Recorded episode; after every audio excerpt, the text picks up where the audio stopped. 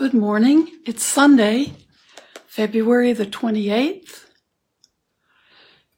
and I'm looking out at snow melting and a gray, damp day. So I guess that means that it's almost spring. I hope you're doing well and hope you're finding ways to be safe and also to be satisfied with your life and content with what you have. I wanted to sit with you today and first read a few pages from Ashin Tejaniya, who I've been reading from since I've gotten back into his teachings. He's a very fine teacher. Let's start with this. It's Sunday morning. We're moving into March. So this chapter is called Dhamma Investigation in Practice. That's in our practice. So I'll just read a little bit and then we'll sit together, okay? And just let it stew. And this can be a kind of, you can use the meditation today as kind of a contemplation of anything that strikes your fancy from what I read. Ashin Tejaniya often refers to Dhamma investigation or investigation of phenomena in his discussions. And it's that the Pali is Dhamma Vichaya. Dhamma Vichaya is the second factor out of the 7 factors of enlightenment and is a kind of wisdom that we use while practicing. Of the 7 factors, the first 3 factors are causes, factors that we can input or work on. The last 4 factors are effects. We can't create or make them happy. Those are what we sometimes call the calming factors, the calming effects of the work that we do. The following excerpt of a Dhamma discussion illustrates Ashin Tejaniya's Dhamma Vichaya, that's investigation in practice. The pendulum. I was sitting in meditation and listening to Sayadawji, the late Shwe Umin Sayadaw, giving a Dhamma discourse nearby. So, this is in Myanmar. Suddenly, I saw this very calm mind change in intensity. The mind that had been quite calm before was now agitated. How did this happen? How did this anger come about suddenly when the mind was so peaceful just minutes ago? The mind was now interested in knowing, so it backed up a bit and began to ask questions. What is happening inside? This interest to know and right thinking changed the path of the mind from anger towards Dhamma. I love that sentence. The interest to know and right thinking changed the path of the mind from anger towards Dhamma. Without this right thinking, the mind would have continued along the path of anger and aversion, still believing anger was an appropriate response for the situation. Did I cut off the anger through other means? No. The mind was interested to know the truth, and because of that, it just lightly and gently watched the anger running its own course. The anger was happening on its own. What was happening in the mind? It was listening to sounds from 2 different sides. There was Sayadawji's voice on one side and people talking on the other side. I was aware of the different objects and the mind going back and forth between the 2. The mind wasn't focused only on one thing. It knew a lot of things simultaneously and saw where the attention was going as well.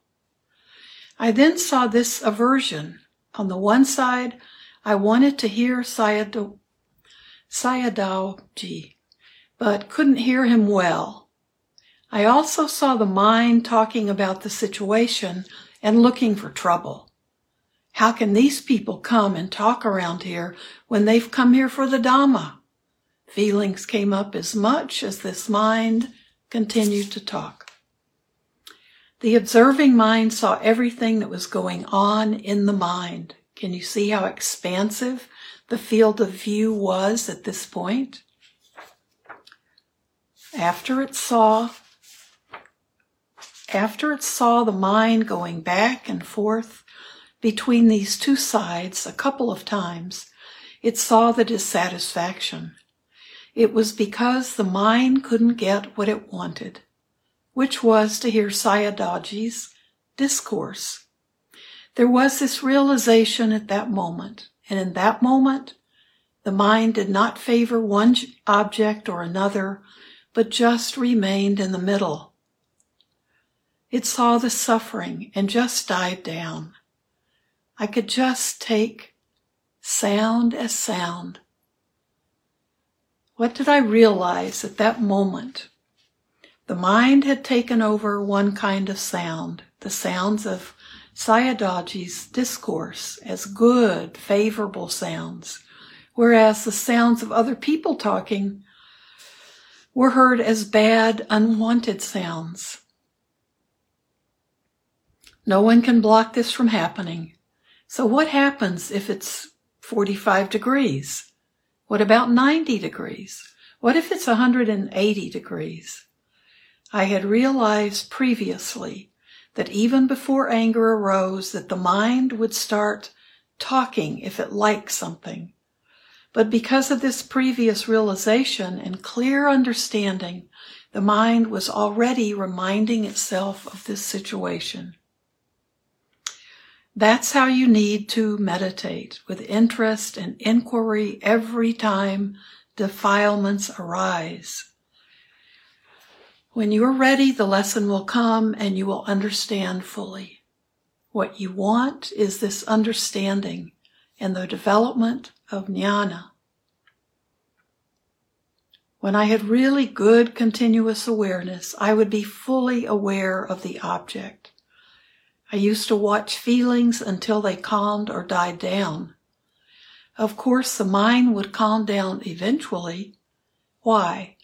The mind can effectively calm down if it looks directly at something without being able to think about anything else.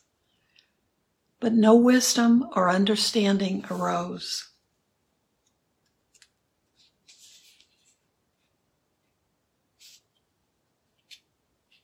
And then there's more. He goes on to talk about the 7 factors of enlightenment. So,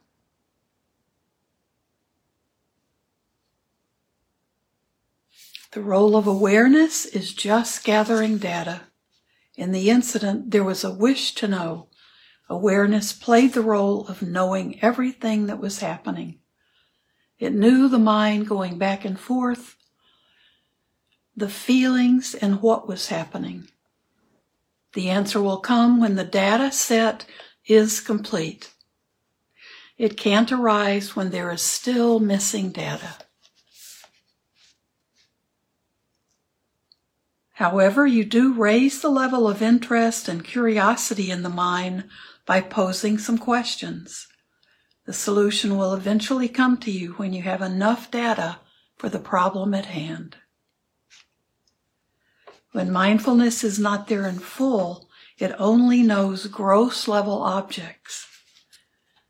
Right now, you may have awareness and stability of mind, but you also need to go from grosser superficial levels to more subtle levels. This is what it means for conditions to be complete. And I'll stop there because I'm sure this leaves you with some questions. So I really like that he talks about looking at realizing that some things are at a superficial level in our awareness, and to have all of the awareness that we want. We want it to get down even deeper than that superficial level. So let's sit together. And let me check the time. I can't see from here, but I think I can estimate it in my mind. And let's sit and practice with this mindfulness of asking questions. If we see something arise like anger or irritation or frustration or wanting something to come faster for us, just be with that and ask those questions. Be aware of what's going on in the body and where that frustration or that aversion might be coming from.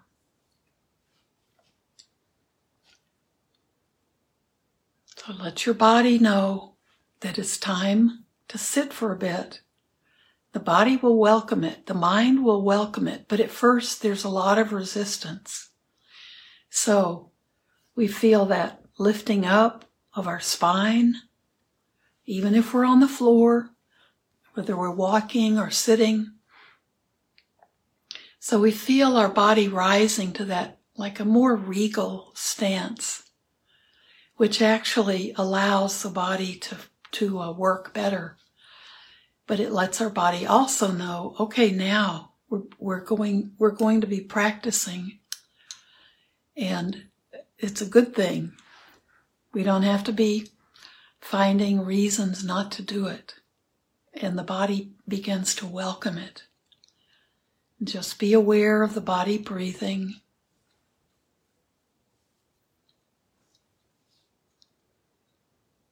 If you can, just close your eyes.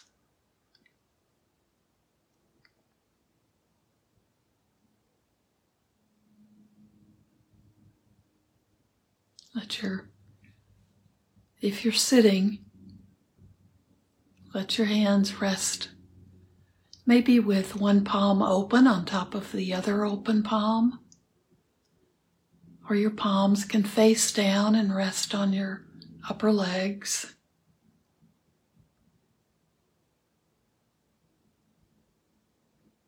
If you're lying down, they can be at your sides.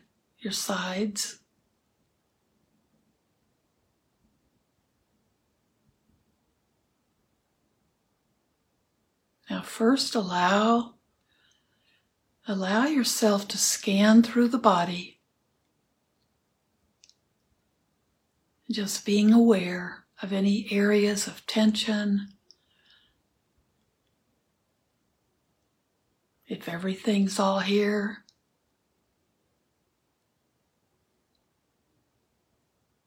just relax as you move through the body, especially when you see an area with tension. So that can manifest as pain or tightness.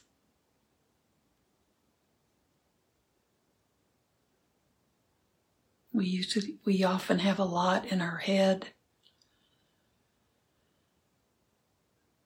So just let your lower jaw just relax down a little bit from your upper jaw.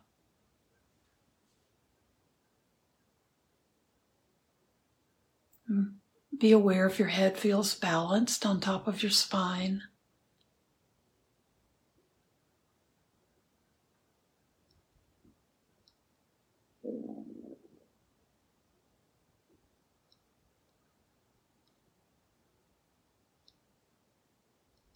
And just move through your body. Notice how your hips and your pelvic area, if that's comfortable, and if your posture, your seating posture, is allowing that to be comfortable.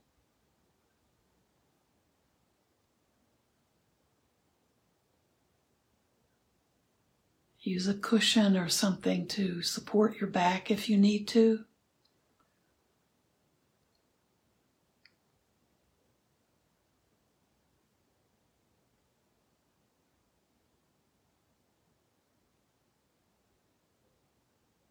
And just be aware of the body breathing.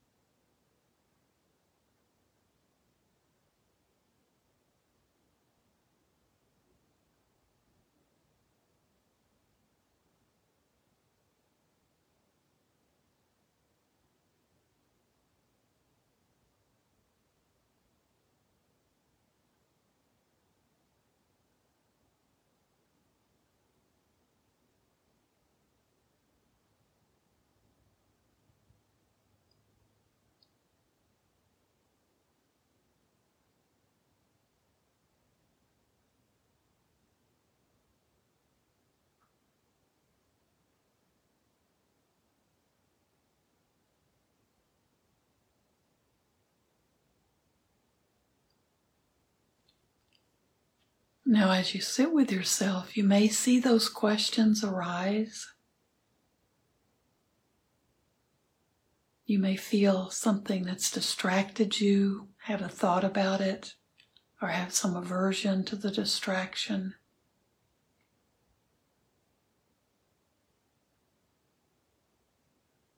Be aware of that.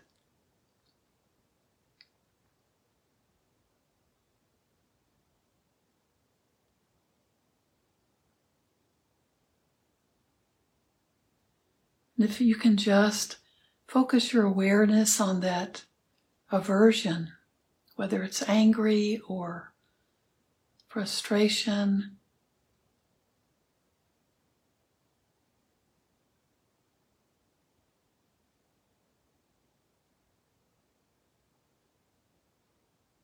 maybe it's boredom, sleepiness, whatever that might be arising for you. Formulate the question.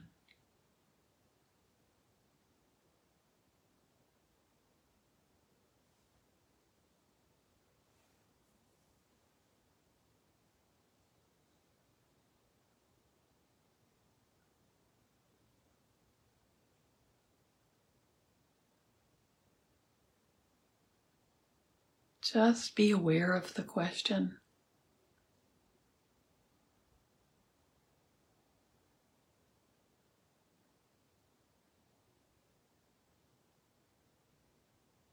When we're practicing this investigation, it's not that we're practicing fixing something that's unpleasant or uncomfortable, or fixing the outside world to eliminate something that feels uncomfortable for us. We are just looking at it. And it may be something we have to look at over and over until we get below the surface.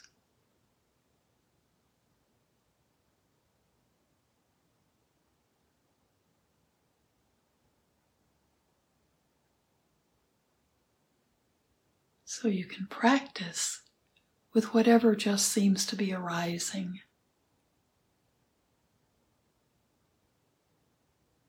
This doesn't have to be a major life issue. It may just be, why are you restless?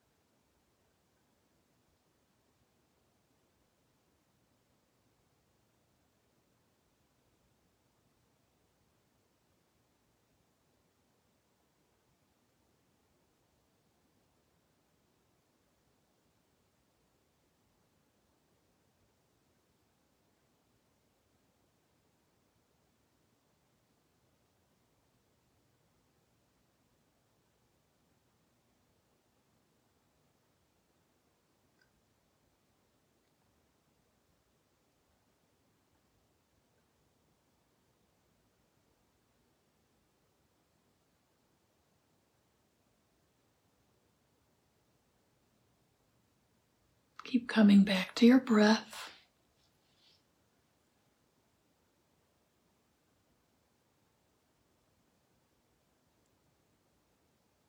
That just helps us from becoming totally distracted and forgetting where we are.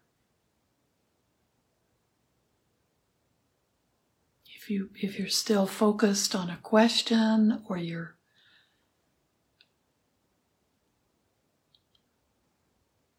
trying to become aware of a question or aware of a feeling.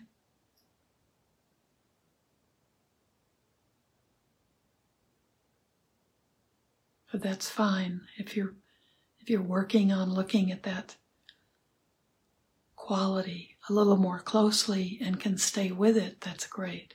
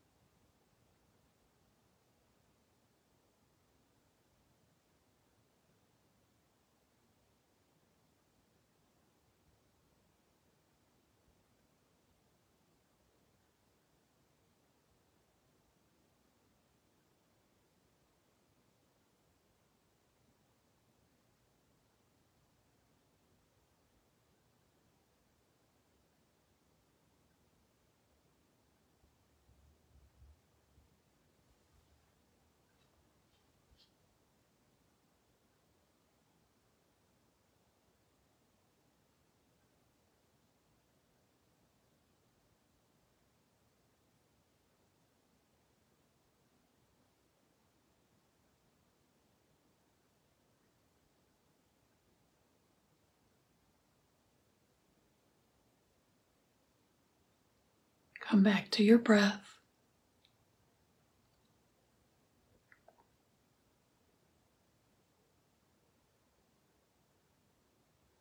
Just be aware of the experience you're having.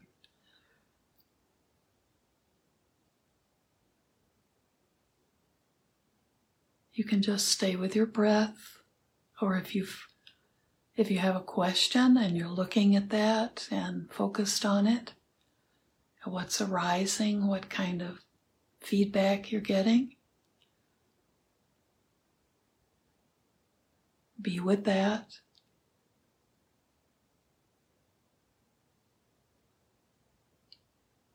Or just come back to the beautiful breath and let that be your anchor.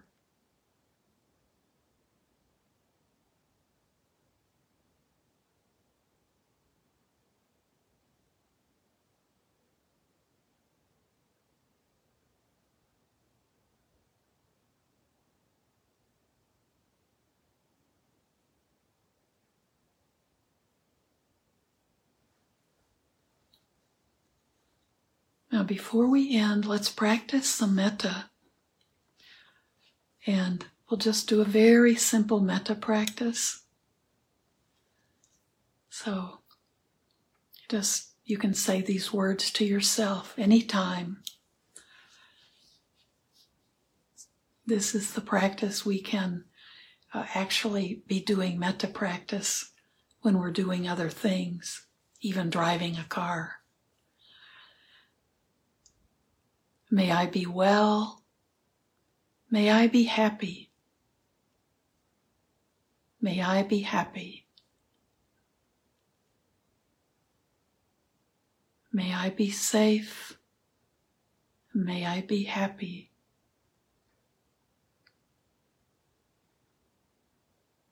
May I be happy.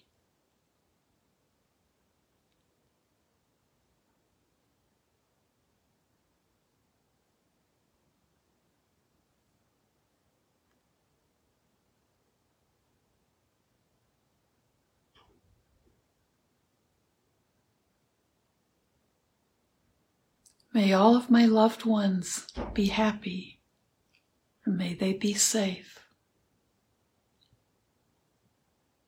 May my loved ones be happy.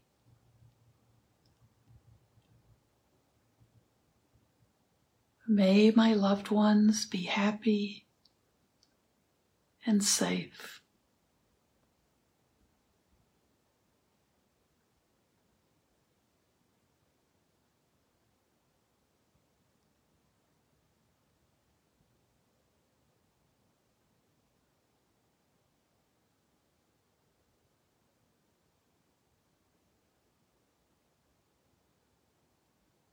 May everyone I have ever known, and acquaintances and friends, everyone, may all of these humans and all of the animals I've known be happy and be safe.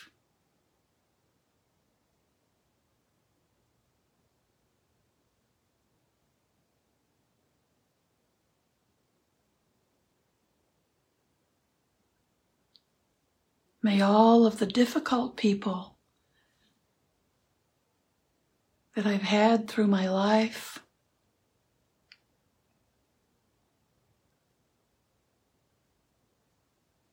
Some may have become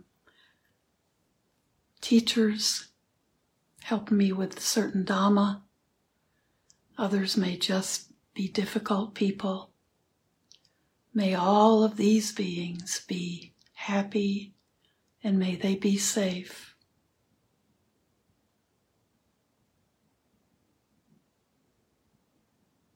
And may all living beings, now we can just radiate out to infinity.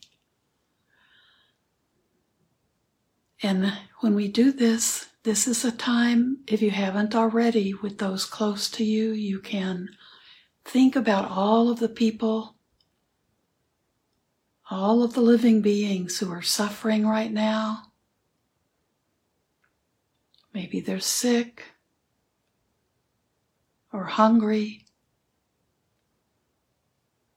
or have no clean water to drink or clean themselves with.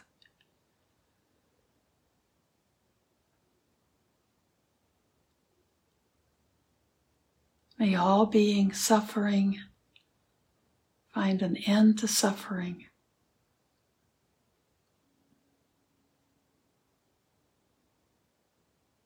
And may all beings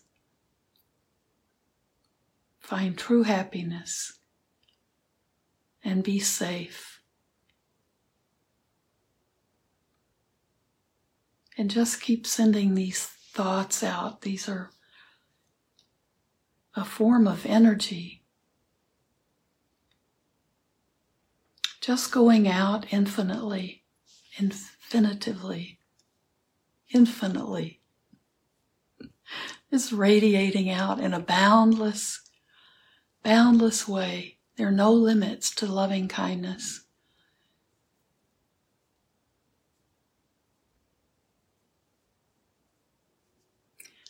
If you're holding sadness and grief,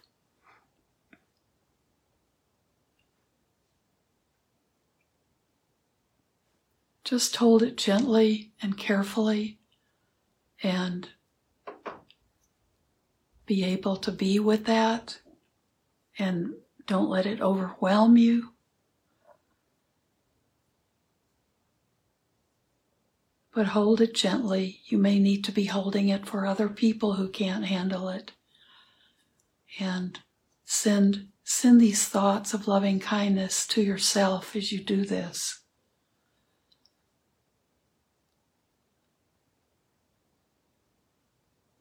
Just be there.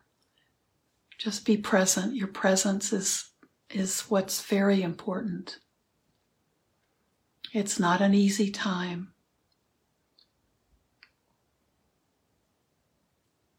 So be grateful if you feel safe, and your loved ones feel safe, and the people you know feel safe.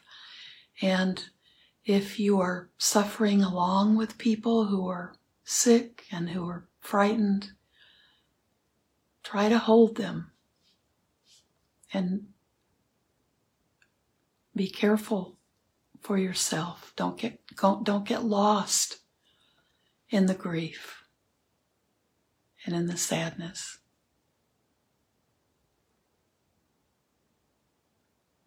The nature of this world is that everything is constantly changing and shifting. And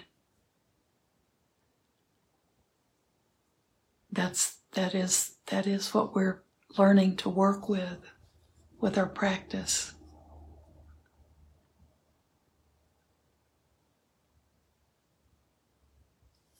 So may everything we do and say and think be done not only for our benefit, but for the benefit of all others. Thank you so much. Thanks for being here with me. I'll see you Tuesday, and we'll be into March. Thanks, everyone.